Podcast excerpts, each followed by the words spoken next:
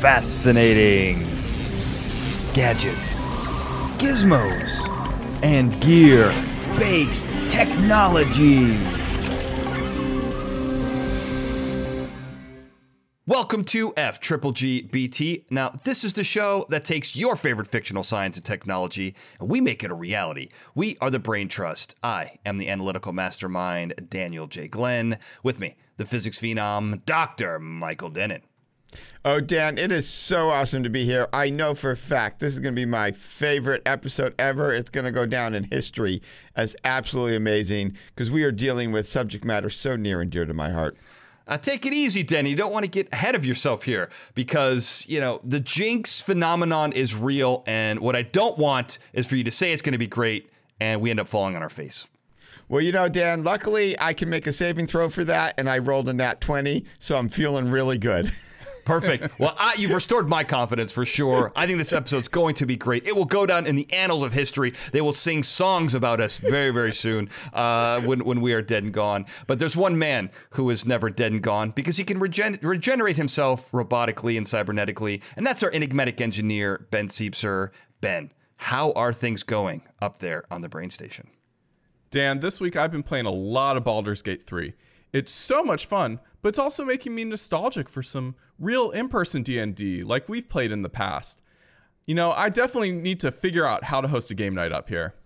Well, I would love to come. You're the rocket scientist, and as long as you can get me uh, a trip, uh, a ride up to the brain station, you know I'll be there uh, with my dungeon master hat on. Uh, but you know, yeah. Uh, if you if you haven't guessed by now, we're talking about the Dungeons and Dragons movie, but I think we're going to mix in some original Dungeons and Dragons as well. I, I, have to say, I was really excited and impressed that this movie was so good at capturing the essence of playing Dungeons and Dragons, right? Like it felt like I was a kid sitting around with a group of adventurers. They did a great job. Uh, you know, I don't know about you, Dennin. I know you're an old school player as well. Did this feel like when you were a kid? Oh, it felt awesome. It really did because what it captured, I think, most that was overlooked in the minor criticisms of it is mm-hmm. it captured the feel and the fun. I heard a great quote by someone at the end of the day. It makes sense to ignore the rules in place of really good, fun, logical play. Um, mm-hmm people nitpicked on certain things not matching the rules, but I'm like, it was damn fun. Of course, that's a rule you would ignore. And we know no one plays D&D exactly rules as written. So there you go. It really captured the feel.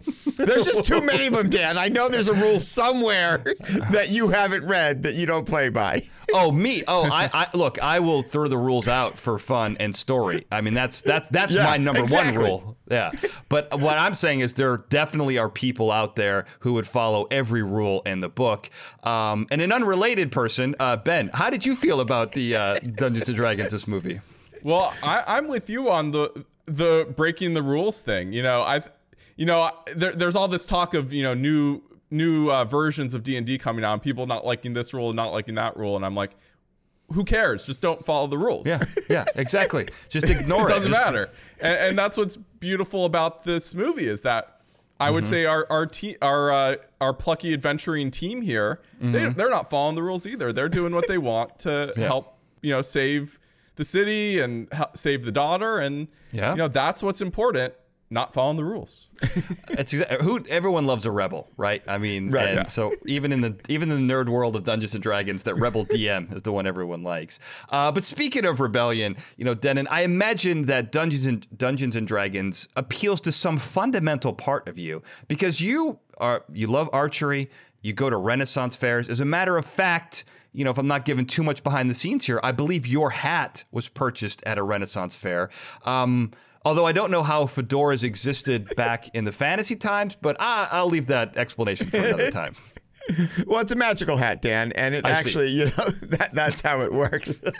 um, but you know, it, it is so true. Like what I love about the D&D era is it doesn't have to be completely historically accurate either, mm-hmm. right? And it brings in that fun element. Sure, um, right. But but and there is just the way these characters interact, the way as as as Ben said that they they work together, which you have to do. Mm-hmm. You have to be a team, um, mm-hmm. unless you're that you know chaotic, evil, secret assassin rogue who may or may not be a team player. Right there, there's Sure. there's some nuance there. They didn't have to do. They sort of had to deal with that right early on in the bit. movie as a mm-hmm. spoiler alert, right? So I love all of that give and take. The role playing, as you said, the story aspect. It's for me. I love the combat too. It's not just about that though. It, I will say I missed. I missed the slow motion combat action scenes with the occasional roll of dice, but other than that, the movie was perfect. Yeah. I mean, uh, although it'd be pretty weird if they were, you know, stepwise, you know, doing everything six seconds at a time in, in the movie. I don't think that would work quite as well. The extreme stop action film. Yeah, I, I feel like that would slow the action down a bit. Maybe that's that's just me. Um, but one thing I want to do is keep the action moving, uh, both in my D and D campaigns and on this show. So what I've devised is, uh, you know, I played a lot of role playing games. You guys have as well, and I've come up with my own knockoff version, which I'm calling Monsters and Magic. I think that's a pretty good name for a role playing system. But it's also a great way to organize today's show. We have monsters. We have magic, and then we've got some that cross over, some mon- magical monsters, which we're going to get mm-hmm. to. But I think any good Dungeons and Dragons aficionado will think of one creature that we see in this movie that might be one of the most insidious creatures in the world, and that's the mimic. And this is a creature that can basically take the form of inorganic items, most speci- most specifically and infamously a treasure chest. So an unwitting, you know, hapless adventurer goes to crack open that well-earned treasure chest, and instead of finding gold, he finds a monster that's going to eat him and turn him into lunch. So, uh, Dennin, as an old school adventurer, I imagine you uh, were pretty scared of these guys as well. I, I was. I, I scared of the mimic. I love the mimic when I'm a DM. I mean, that's the beauty of Dungeons and Dragons. Your your emotions flip depending which side of the table you're on. Um, yeah, very fluid. I have to admit, Dan, I am momentarily scared for you because I realized your new game um, abbreviates to M&M, and I'm wondering if you're they're going to come after you with a trademark or copyright lawsuit. Because the only thing scarier than a mimic is a lawyer. Um, Well, and the Eminem, the rapper, is pretty scary too. I don't want him coming Yeah, after me. So, but I do know, I do know, Dennin. I do know what snack I'm going to have at every one of my games. So yes, I think you'll enjoy that. Exactly. And with this product placement, I hope they send us some money. At least a bag, yeah. But you know, the mimic is just like what I like about it, Dan. From one perspective, is it represents the pinnacle of evolution. Um, we Okay. or a pinnacle. I should say a pinnacle. We are the pinnacle. It is a pinnacle. Okay. um, All right. You know, but but it's evolution and biology, like finds those niches Mm-hmm. and and finds the way to be most efficient at what it does. And the mimic is probably one of the most efficient things at tricking, eating, and killing um, dungeon adventurers. I mean, it's it's that simple. Um, and so I, I love it for that evolutionary prowess.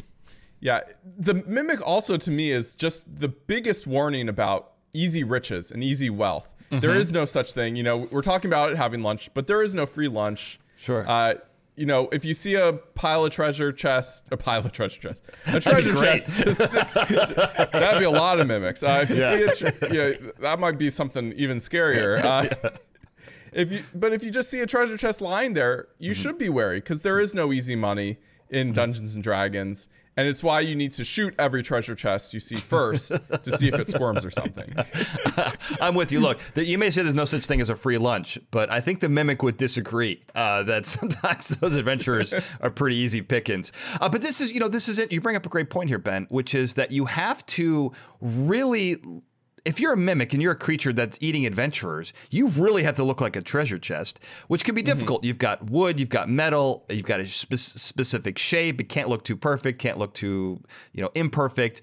And you know, when I think of perfect and I think of pigmentation, I think of my favorite mm-hmm. animal on the planet, the octopus, which has the, the pigmentation is almost like a 4K television set in, in the animal kingdom, right? I mean, these guys are so mm-hmm. highly advanced, and I think about their use of mimics use of this pigmentation to really look like the thing that it's trying to mimic.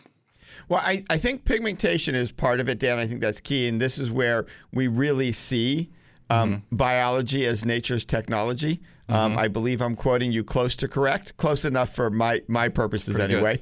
anyway. um, and and we underestimate, I think, what nature can do because we often like we're very self-centered on our own technology, not Mm-hmm. nature's technology. And pigmentation is just one.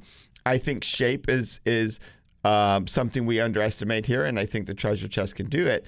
Um, and I also see there's the obvious precursor here with this the Venus flytrap. And when I watched Okay. the movie, yeah, there's some big teeth in front, but you can see the remnants. You can see the evolutionary traits of the Venus flytrap in the background, like the coloration inside the mouth, the finer teeth in the back of the big teeth. Um, you know, and so I really I, I I see this creature's origins, and I say Venus flytrap to mimic is like early monkey to human. You know, I go back to my SAT analogy days, um, and clearly I, I'm sure this was a question on the SATs, and I just don't remember it. I think it was. Yeah, I, I think it was. I'm so glad too that you brought up the plant kingdom because we know plants are are great mimics. You know, I, I immediately think of orchids that you know pretend to look like uh, bees, Yep. and you know the bees come in thinking they're gonna get some hanky panky, Yeah. and in reality they're just doing the plant's hanky panky, That's and right. not and not really getting any. Maybe you know maybe they get some nectar or something in the end, but Yeah. uh, you know, plants are known to pretend to be other objects, and I love I love that. You know, you can see that in the mimic. Yeah, I mean they don't get any hanky panky, but you know there's no such thing as a free lunch. If you want the nectar, you got to do the plant's dirty work, uh, as it were, uh, which is true. But I mean that's you know it's great, and and the, what's kind of cool about the mimic, which is going to be true of some of the other creatures we talk about, is they're able to sense. Uh, they're sensitive to heat and light, which is how they in, mo- motion and vibration, I guess, right? But lots of other creatures they're able to sense the world in that way. You know, when you look at snakes, very highly sensitive to vibration. Mosquitoes, which are another, um, they're not a predator of man, but they do like to parasite of, they're parasitic. Yeah, they're- parasite of man. Yeah, They- they eat parasite us. man. Yeah, they eat us, parts of us, little bits of us at a time.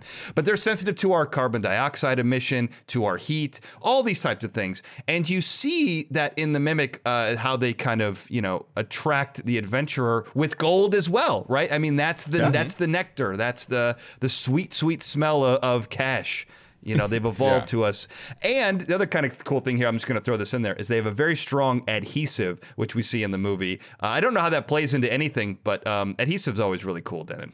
Well, you know, you, you look at it, and basically, what I love about the mimic, you got your basic core evolution from the V- Venus flytrap, which also has adhesive and stickiness, Mm-hmm, right? Because when the fly gets in, it's not just closing. I, I believe it does stick in there some. More importantly, you you It got doesn't, the, Dennin. I'm sorry, I don't mean to interrupt. Uh, The sundew, which is another carnivorous plant, has Oh, sticky I- goo. Gotcha. okay, so similar, I'm, I'm mixing the- my plants. With- It's okay. And and the good thing about the sundew do is it's got that long tongue like the mimic. It certainly does. It's cer- Yes. hey, hey, you're not wrong. It's just a different plant, but just a adhesive, long plant. tongue. Yeah. and, and a little crossbreeding, Dan, and that's what evolution is all about. And Right. you've got the long tongue. I was going to go with a frog. I was imagining a frog in a Venus flytrap mm. crossbreeding, but you know, probably makes more sense for plants. Well, you know, it, it, it just goes to show this is, you know, if the mimic is in reality some crazy evil wizard's magical concoction, you know, maybe they crossed a a sundew with a Venus flytrap and maybe also with say a sea turtle because you know you look down the gullet of that mimic and it looks a lot like a sea turtle mouth. It is very true. And I, look, I, I'm going to keep this in the world of plants. Forget the sea turtle. I'm going to throw in a pitcher plant whose neck has that exact same structure. So I'm going. I'm team plant all the way on the mimic, uh, which is. I think we solved it. I think if you pulled a mimic up, you would see the roots going into the into the side of the, the dungeon wall there. Uh, but I'm going to move on. You know, uh, we talked about adhesive, which is extraordinarily clear and sticky, and the next creature we're going to talk about has some of those same traits. Uh, and that's the gelatinous cube. Uh, you know, another old timey favorite of the Dungeons and Dragons world. And this is it's exactly what it sounds like. This is a 10 by 10 cube of gelatin that can absorb and digest adventurers that get stuck inside. And in a lot of ways from what i understand this it's so clear that it's almost like an extraordinarily you know clean window.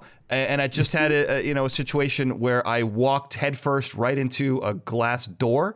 And i feel like if i was an adventurer you'd have to then and i think you have to pull me out of a gelatinous cube once or twice All right. Well, I certainly, Dan. My only fear is I'd be there right next to you. So Ben! I'm, I'm not sure. Yeah, we, we may need Ben for this. His robot his robot detection system might be better than our eyeballs. Yeah. Well, it, it's why you don't run in hallways and why you never walk side by side, so that if one of us walks into the gelatinous cube, the other two can uh, pull pull that person out. oh, that's fantastic. I mean, you have to be you have to be wary. You got to be prepared. That is the key. Absolutely. It, it's more of the shoot, you know, shoot ahead of you, throw rocks ahead of you. um, you know, that, that's the other trick to getting around the gelatinous cube. You know, you just keep throwing rocks. Um, and if and if the rock sticks and doesn't fall to the ground, you know you know to watch out. Yeah, you got you got a prop on your hands for sure. Uh, well, these are kind of cool. So, I, I mean, Dan, I imagine you know uh, you and I have fallen into one of these. So, what, what do you think about them? Well, so here's what I love about the gelatinous cube. Um, you know, if I was to again put on my physicist hat here as a foam expert, I fear, you know, look, the, the writers of the Monster Manual are doing their best to describe what they think the biology of these creatures are, and I think they've mistaken the gelatinous cube and miscategorized it. I'm, I don't think it's actually alive at all. I Okay. think it is literally a gelatinous cube. Um, it is Okay. it is a cube of viscoelastic material that turns out to be transparent that has uh, corrosive properties. And Okay. I think the movie captures this really well. There is absolutely no reason to think this pile of goo is any more alive than the shaving cream um, I use in the morning. It is just a bit more deadly. Yeah. I disagree with you a little bit there, Dan. I think it has to be to some degree alive because otherwise its acidic properties would would disperse over time. Mm-hmm. Something has to be refreshing its digestive capability. And in my mind that lends itself not to being so much alive but being some sort of you know colony of bacteria or fungus or something like that that happens to be invisible and it's it's just digesting you like a jellyfish or any other kind of semi-translucent to translucent animal. No, it, it, it is an option, Ben. But you know, one thing I like is with the complex foam geometry, um, it can have a much greater reservoir of acid or you know corrosive material than you think. And again, it just comes down to how long and patient have our you know. Of Dungeon and Dra- Dragon um, botanists and um, people who study animals. I don't know what the word is for that. Um, Zoologists? animal studiers, zoologists. I thank think you, it's I think it's animal studiers. I think that's right. I'm sorry. I was yeah. correct. you know, I don't think they've just been patient enough to watch the, you know, acidic properties of it run out. So in your mind is the gelatinous cube like you buy some uh, jello boxes at the at the the sundry store and the evil uh, dungeon builders just cook one of these up and and pop them in there? Oh no, I think this is a natural, you know, self self forming process, right? Oh, Self assembly Okay. is is a common thing in material science, um, way more than we originally thought. And so there are a lot of processes, just natural chemical reactions. I think it is basically the square version of the stalactite stalagmite situation. I was just gonna say this sounds like a, a cave system that just forms Oh, beautifully. Yep. You know, uh, that's interesting. I, you know. The, so the I, now you put me on the fence here, guys, because you both make strong arguments. I, I, I, I'm inclined to move towards Ben's position, where that these are have some sort of life to them, right? Like there, there's something there because I think you do have to. They are digesting things, and that feels evolutionary, right? uh, but also, they're they're square. They're a perfect cube, and you know, uh, there's a whole phenomenon of cube watermelons where people, you know, you just take a box and you grow the watermelon in the box, and it will just fit the shape of the Yeah. item that it's in. I guess you could do that with with babies' heads too. I don't think we do that very often, but you you could. I think um, shouldn't but Dan, shouldn't but could. You shouldn't. I agree. You know, but viscoelastic material with a slightly more elastic than visco, it will do just what the cube does, and in a square dungeon, hold its shape. Right, like a- as your stalactite forms in that open square where the block was missing, Yeah. you get a gelatinous cube. Yeah. You're totally right. This is very, very hard to distinguish, but I think uh, what I would challenge you two to do is let go a little bit of your life-centric view here, Yeah. right, and realize that non-life is equally as fascinating um, and can mimic many of. I mean, we've already saw the uh, mimic itself as a beast can mimic many of the characteristics of of you know living matter, just like you know your F triple GTB mug, right? Can generate feelings just like living things can, right? Like Yeah. and emotions, right? Right. You you project them on and you get those feelings back and it reassures you. It's a very reassuring thing. You might make the mistake of thinking this mug is alive when in Right. fact mm-hmm. it's not. Right. Well, Yeah. be careful it's not a mimic, I will tell you, because Right, yes, technically exactly. you could have a mouth inside there, but ours will not. I guarantee that much. Yeah. you know, well, I, I, while we're on the subject of the gelatinous cube, I think the Fascinating Gadgets, Gizmos, and Gear-based technology water bottle is another useful item that you can use to find the gelatinous cubes. Because, like, the if you don't have any rocks around, you can be throwing this ahead of you, and because it's so well made, it won't dissolve in the cube, and you can just pull it out and find another way through the the dungeon. Uh, I mean, that is fantastic advice, and you should buy several just in case you miss one down the hallway, uh, which, which is great. and and if you the gelatinous cube is a perfect example of biology as nature's technology, uh, and I'm going to stand by that. Uh, you can purchase this shirt and all those things on fgbt.com forward slash merch. Uh, get all your great stuff there, and you can also find lots of great stuff in that gelatinous cube as it dissolves all, all sorts of people and leaves their items behind, like their water bottles or their shields or their swords. Uh, but you know, I, I, I think if you the real question was to put a put a period on this, I'm going to put up a, a a nice poll on our various social media feeds, and I want you to tell me or put in the comments below if you're watching this on YouTube. Do you think the gelatinous cube is organic or inorganic? Is it a creature or is it a natural phenomenon? You're on Team Dennin or Team uh, Daneman. Uh, you decide. you decide. you decide at home. Uh, but there's another creature. Now, it, this is gonna. I don't want this to displace us as a group, but one creature that displaces naturally is the displacer beast, and we see this in uh, in the Dungeons and Dragons movie as a gigantic puma with these two tentacles coming out of its shoulders, and it seems to be able to project an image of itself that confuse, confuses people around them. The official Dungeons and Dragons version has the beast as being able to cast an to trick the adventurers into believing that it is somewhere that it is not. So it gets a little tricky, but nonetheless, no matter how we describe it, this is a pretty scary monster because pumas are pretty terrifying without the ability to jump around.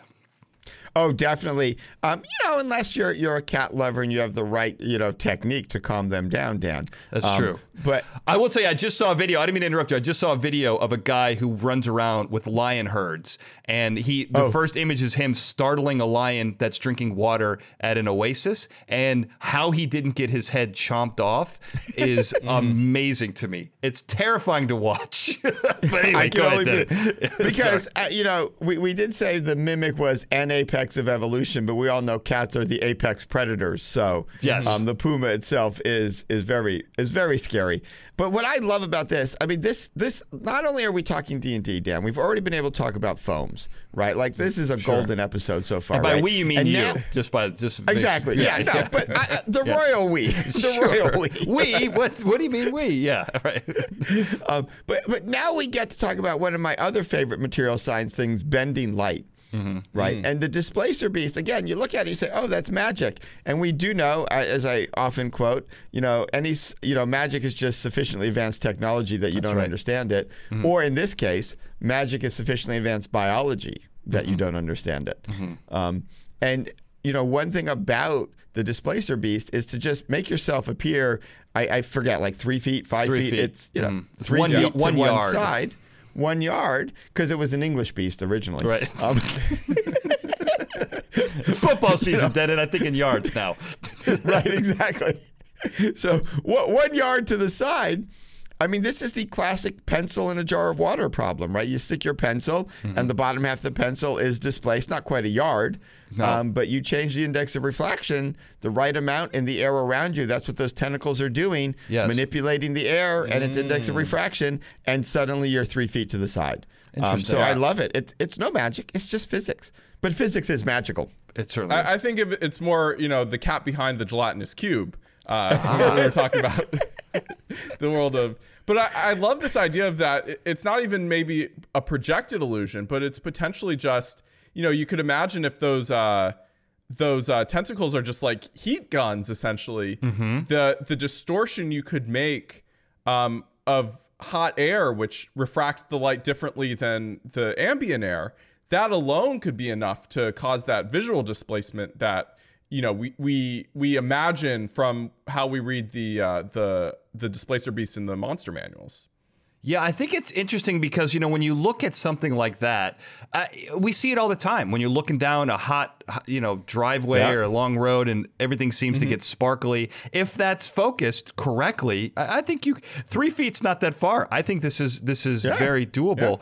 Um, you know, when you start to look at the movie though. And I think I want to give an alternate explanation here. When you look at the movie, the movie itself is a little different. And we've already talked earlier about not being a slave to the rules, right? Like in their D&D world, Yeah. the Displacer Beast is a, a little different. It looks more like it's projecting an image of itself because you see both the original Displacer Beast and this projected image. Now, in that mm-hmm. situation, it's very different from a physics standpoint, but also as an adventurer, you, now you got a choice to make, right? Which one Yeah. are you Yeah. choosing? Not which side is the Displacer, Displacer Beast that's invisible really on. No, I love that, Dan. But again, what, what fascinates me about this, and I never thought about it till seeing this movie, right? We we we know basically antenna are antenna and receivers. It's the same physics. They work in mm-hmm. either mm-hmm. direction, mm-hmm. right? And nature has evolved um, detection systems for optical. We have eyes, right? So we basically have right, you know, the camera screen and and all of that. So it, it is it makes me think like to actually evolve a projective system. Now it's not quite the antenna receiver um, symmetry here. There's a little more to projecting Yeah. than receiving, but I, I think given enough time and evolution, um, the, the those cool antenna could go from antenna to projectors, um, and and that would be like super cool. And, and it makes more sense as a projection because, as we all know, the true seeing spell allows you to see the true location of the displacer beast. And if it's like broadcasting into your brain or something with the illusion, uh, I don't see how true seeing would help you out. That's a, that's, that's a good point. Uh, for all of our nerds out there, tell us would true seeing work on a projection? I think that that's uh, the real key here. Uh, but also, you know, I, I couldn't help but you know I, I've I'm on a kick. I want to turn the internet into a good place and find those nice places on the internet. And there are lots of fun little accounts where they just show cute little animals, and I just could not help but think of little displacer beast cubs being taught how to jump, how to move around and use their power, and the and the mama cub or the mama displacer beast trying to teach him how to do it. That seems really cute to me, and I'd love to see love to see that video. Uh, I would not want to see a video of uh, before we move on of a beholder. Now we don't see the beholder in this movie. But any D&D aficionado knows what they are, which is a gigantic floating eyeball with a bunch of crazy eye stalks that each have a different magical power. Now, I would say, Dennin, uh, we're not going to go into this one, but to me, this is the pinnacle of biology as nature's technology. This is where technology, magical technology, and biology meet in their ultimate form. Uh, but this, this, you know, the beholder's filled with magic. So let's let's talk about the magic that we see in this movie, and the first of which is the wild shape. You know, we see the the druid turn into an owl bear, and to several other you know forms. This to me you know, we've talked about, you know, I don't think we've really talked about werewolves or, you know, I've talked about skinwalkers on fa- my Fascinating Nouns episode. I'll put a link to it. Uh, these are, you know, people who are allegedly uh, able to shift forms. This seems like the most fantastical of all of them for just the amount of physics and that, that's involved in making it possible. Uh, You, you're totally right, Dan. You've obviously learned a lot from me, so I I'm very proud of you. Um, It's true. it's true. And, and you know, I think there's only real when it comes to fantasy and magic. I find there are just two main things that people run into all the time, and this is one of them: conservation of mass. Right? You really have to figure out a way to turn energy into mass and mass into energy because that's your only choice here. E equals mc squared. You're you're conserving mass otherwise, and those conversions either come with big explosions or a lot of other problems. And so um, this is, you know, the shape issues. y y there's there's details to work out. Don't get me wrong. Sure. But the details don't matter if you can't generate the mass or get rid of it. Whether you're becoming a fly mm-hmm. and losing mass without exploding, or you know becoming a an owl bear and gaining mass from somewhere by sucking up some energy. These are immense quantities of energy we're dealing with, and so that that's the that's the struggle for me is finding that source of energy. Now, I mean, we know the druid uh, draws their power, their energy from fa- the Fey you know the Fey world, the Fey magic. So I, I'm curious, Dennin. You know, it, does that work? Could- You know, if there's interdimensional interdimensionality like we have in Dungeons and Dragons, does that can the druid be like a conduit and get that energy out? Well, I mean, that's certainly, I think, one of your best choices. And once again, I, I think we have uh, some esoteric physics here that might help us, which is, you know, when we think about gravity, and gravity is basically energy, it's the curving of space time, that's what you're going to go after. And when you think about quantum gravity and multi dimensions, we do have working theories around branes, and this would be branes as in B R A N E um, from membranes, where you have these dimensions that are parallel sheets and dimensions that if you're connected to those and taking the energy from there, that might be kind of your only chance here for shapeshifting. So again, it would look like magic, but it would be sufficiently advanced gravity technology. After all, we are a technology show. So- Uh, well, I'm, I'm glad you've confirmed it, Dennin, because druids are my favorite class to play, and you know, someday I want to wild shape into uh, an owl bear myself. I want to make that happen for you, Ben. Uh, so, so the branes of the world, they're kind of, you're saying, Dennin, that they're kind of like an exhaust system for this excess energy in a way. I, I think, yeah, I, I love that analogy, Dan. That's a good way to say it. And, and also a source of them, right? Because you both Yeah. need to send the energy somewhere and suck it in from somewhere.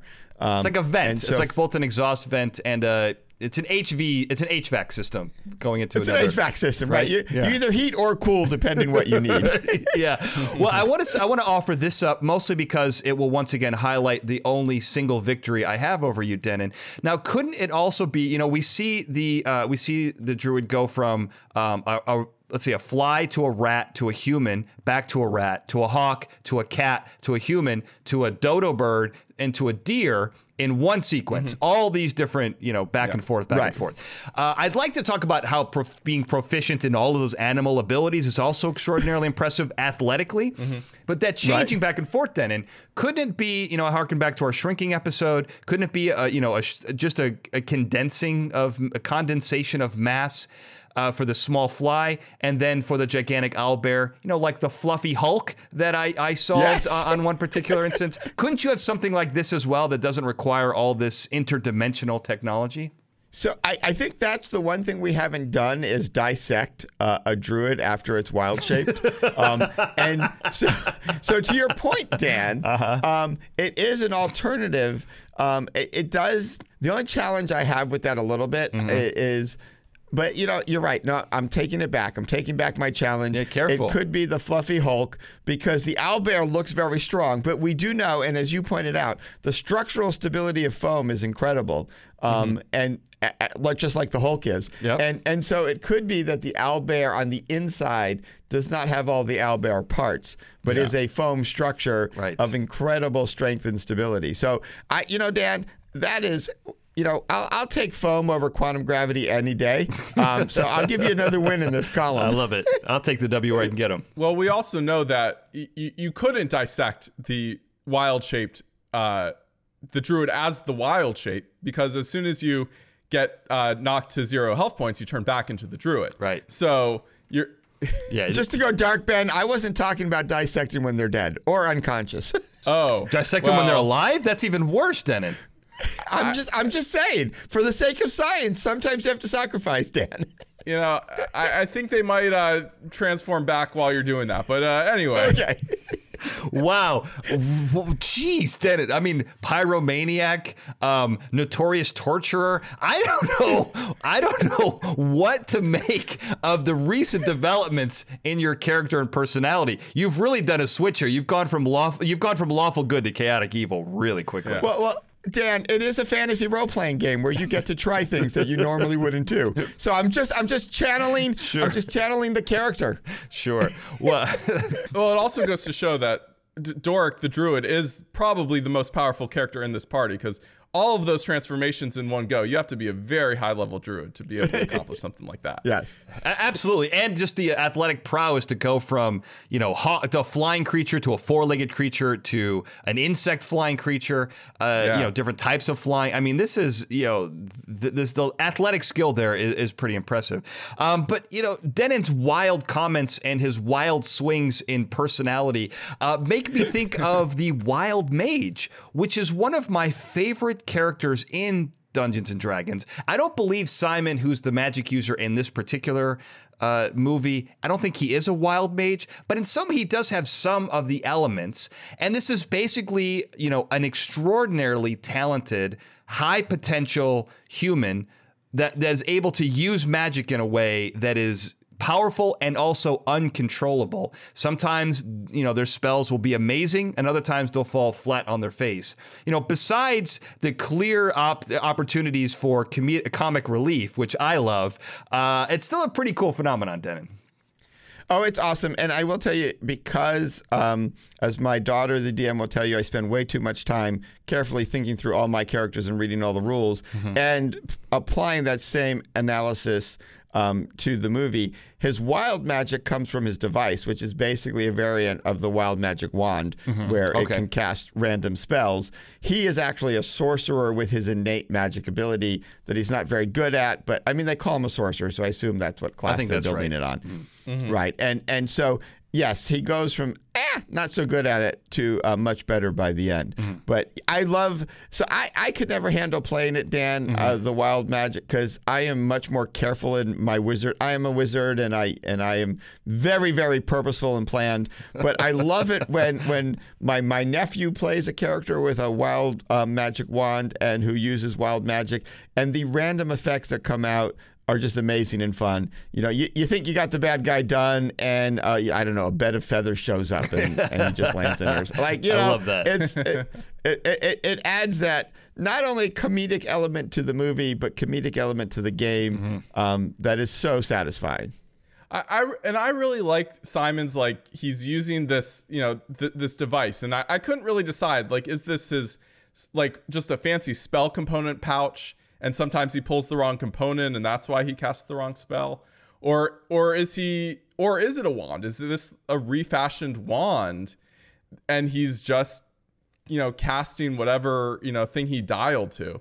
And he's not really that much yeah. of a w- wizard or sorcerer at all. Mm-hmm.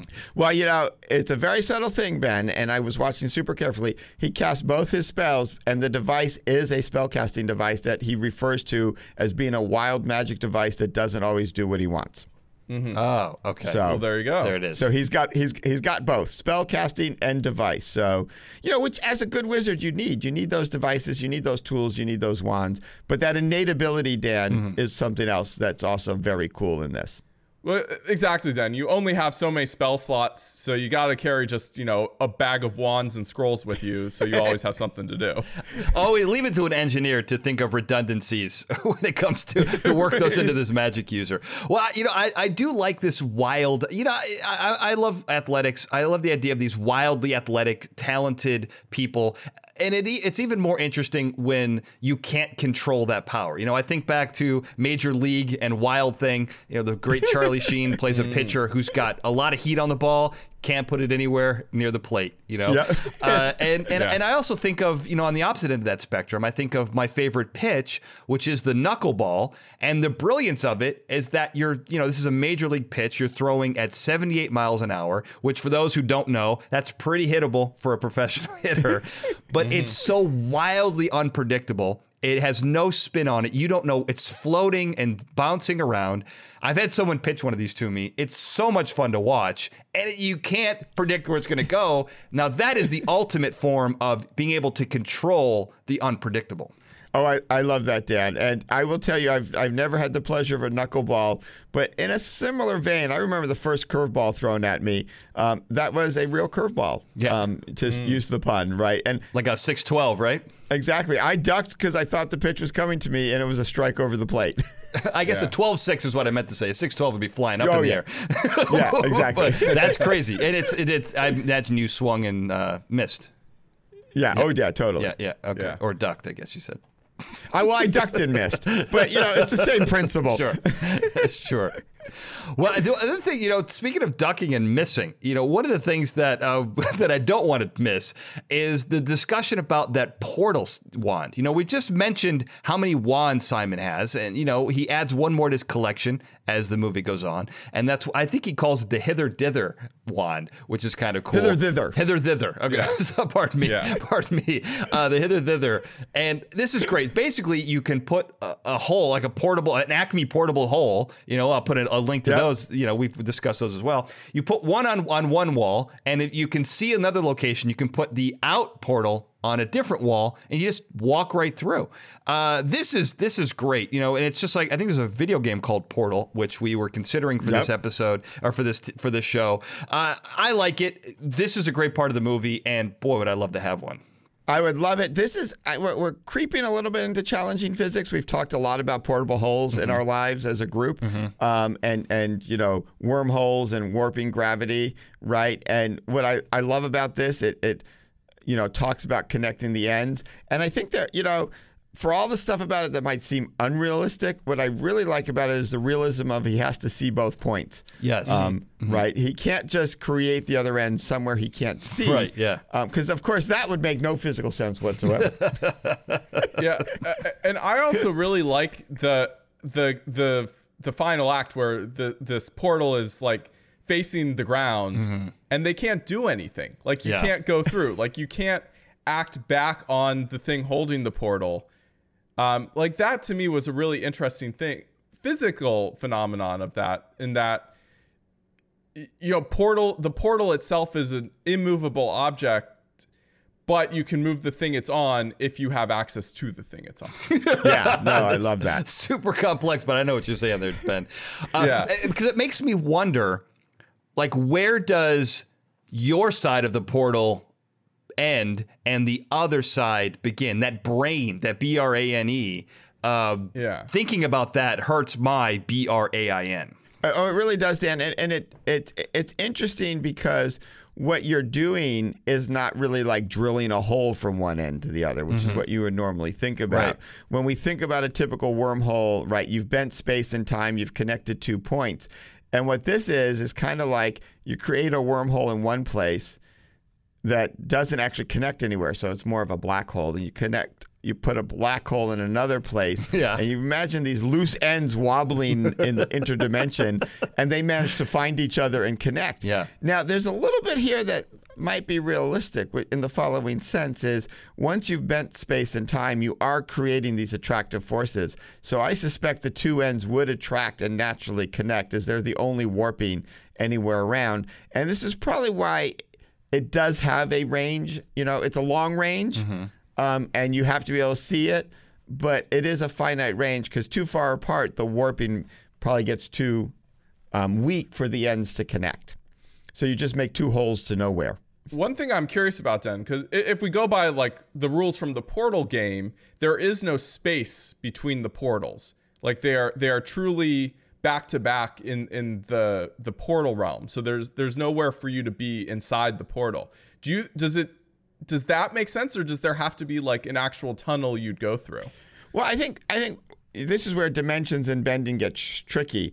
I, I mm-hmm. think in the formation you think of it as a tunnel, but once it's formed, there probably is no space or distance between them because of the way you've bent space and time. They really are just warped around and touching, and you see that in the movie, right? Yeah. They they have one foot out each side of the portal. It is just two sides of the same half, I mean, it's, or two halves of the same side. I don't know what I just said. I I think I think that's right. I mean, all I could think of was all the cool things you could do with, with one of these guns, like they do, like Yeah. they do in the movie. Uh, you know, I have to say, yeah, you know, this kind of reminds me of instead of being the brain trust, maybe we should be the black holes because we are gravitationally strong, we are interdimensional, we are connected, and especially you, Dennin, you're warped, and we warp the space and time around us. So we might might have to, to change our name. Uh, but that that would be an error if I got that wrong. Uh, and this is the place for it. This is our errors, additions, and omissions section. You know, things we wanted to talk about, but we didn't quite get to.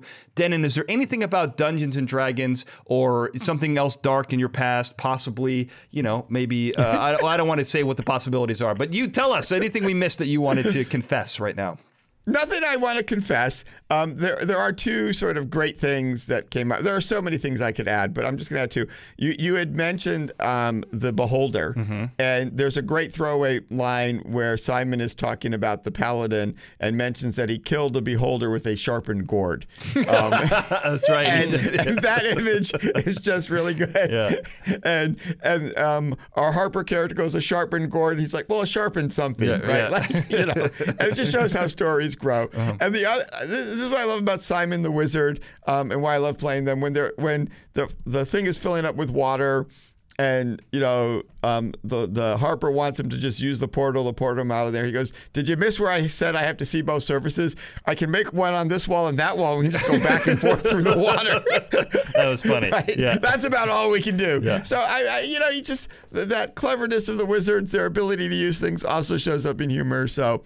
Um, those are two additions I have, Dan. And for the sake of our audience and time, I will cut my addition short. That's fantastic, and that's an addition. That's something that you now do that you didn't other do. Was uh, we keep it we keep it short, which I'm learning as well.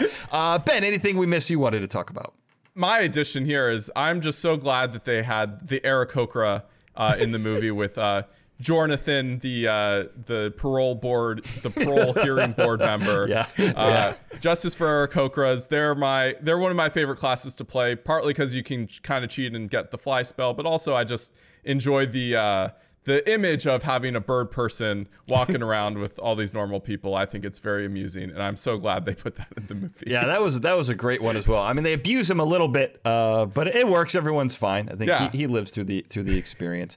Uh, I have a couple things. You know, I wanted to make a correction. You know, if you watch our YouTube version, when I say something silly on screen, or if either one of you two as well do as well, I will I will fix it immediately. But when it comes to the audio only version, you'll have to find it here. So in our last episode, I talked about how the iPhone came out in 1997. It actually came out in 2007. I I, I, I goofed that a little bit. You know, we also we see a fat dragon in this in this in this movie, So fun. which I, I I didn't even know that existed. You know, uh, that that's super funny. Um, in the final maze scene, you see the uh, if you're looking around and you give a careful eye. Just off to the left of the of the main characters in the group, you see this very colorful D and D group, and they are the group from the original 1984 cartoon from Dungeons and Dragons, which was just such a great Easter egg. And of course, you see the versatility of rope. Uh, we talk about that in From, and um, Ben probably used it in uh, our camping episode as well. I believe we talk about it. Uh, but is anything else that we missed? You know, you can get in touch with us on social media. Tell us about it. You know, that's the place to air your grievances is on social media. Do it publicly. Humiliate yourself and each. Well, let's humiliate ourselves and each other. You can find the show on Twitter at F Pod, on Facebook at F Triple GBT. But you can get in touch with us individually. Dennin, where can people find you? Well, on most of the social media, you know, Instagram, X, which was Twitter or whatever that is, and Threads, uh, you flip my name. I'm at Dennin Michael. Um, Facebook, you have to stick in a prof at Prof Dennin Michael. Um, I do have my website, denninmichael.com. And of all things, you know, I, I'm, I'm trying to beef up my YouTube channel with my Physics of X. That's actually Michael Dennin. Um, I found somewhere where I could do my name in the order that it goes. So, you know, what are you going to do with that? you know, social media has just gotten so much more confusing, Dennin. This that is Oh, it has. That is uh, that's crazy. Uh, that's crazy. But what about you, Ben? Where can people find you? Well, luckily, my social media isn't confusing. It's always bsiepser on all the major social media networks. And how do you spell that? You spell that B S I E P S E R. Uh, well, I'm going to go a little bit the confusing route, uh, but I'm I'm sure you know these already. You can find me on Twitter at Dan, uh, Daniel J. Glenn, on Facebook at Analytical Mastermind, on Instagram and Threads at the Daniel J. Glenn, and I have a website danieljglenn.com for all of your Daniel J. Glenn needs. Well, not all of them, but anyway.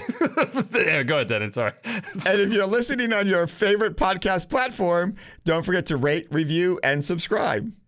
And if you're watching us on YouTube, hit the like button, subscribe, and ring that bell so you never miss an episode. And finally, this show contains powerful information that can be misused by those hell bent on world domination. Take this information and do good with it. Remember, always be a superhero, never a supervillain. So until next time, thank you for listening. Fascinating Gadgets, Gizmos, and Gear Based Technologies is a Glencoe production and is produced by me, Daniel J. Glenn. Fascinating Gadgets, Gizmos, and Gear Based Technologies introduction was produced by Daniel J. Glenn and Paul Springers, with music and sound design written and performed by Paul Springers. Now, of course, if you're listening to this episode and you've gotten this far, you're going to want to subscribe. Well, how do you do that? We're on all the major podcasting platforms, including Apple Podcasts, Google Podcasts, TuneIn, Stitcher, and Spotify.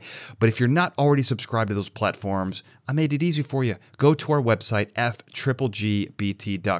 You'll find links to those subscribe buttons and also links to our social media, both for the show and for our individual experts, the members of the Brain Trust. That's all right there fgbt.com. And before you leave, don't forget to check out our other episodes. You can find the link at the top of the page for everything we've got, and you'll notice that we've got both a YouTube version and an audio only version, depending on what you like. We got it for you. And if you do like those videos, you can go ahead and subscribe to those as well. We're on youtube.com backslash Daniel J. Glenn. And once again, if you like this show, you're going to like everything that I do. Go to danieljglenn.com to find out more. Thank you for listening.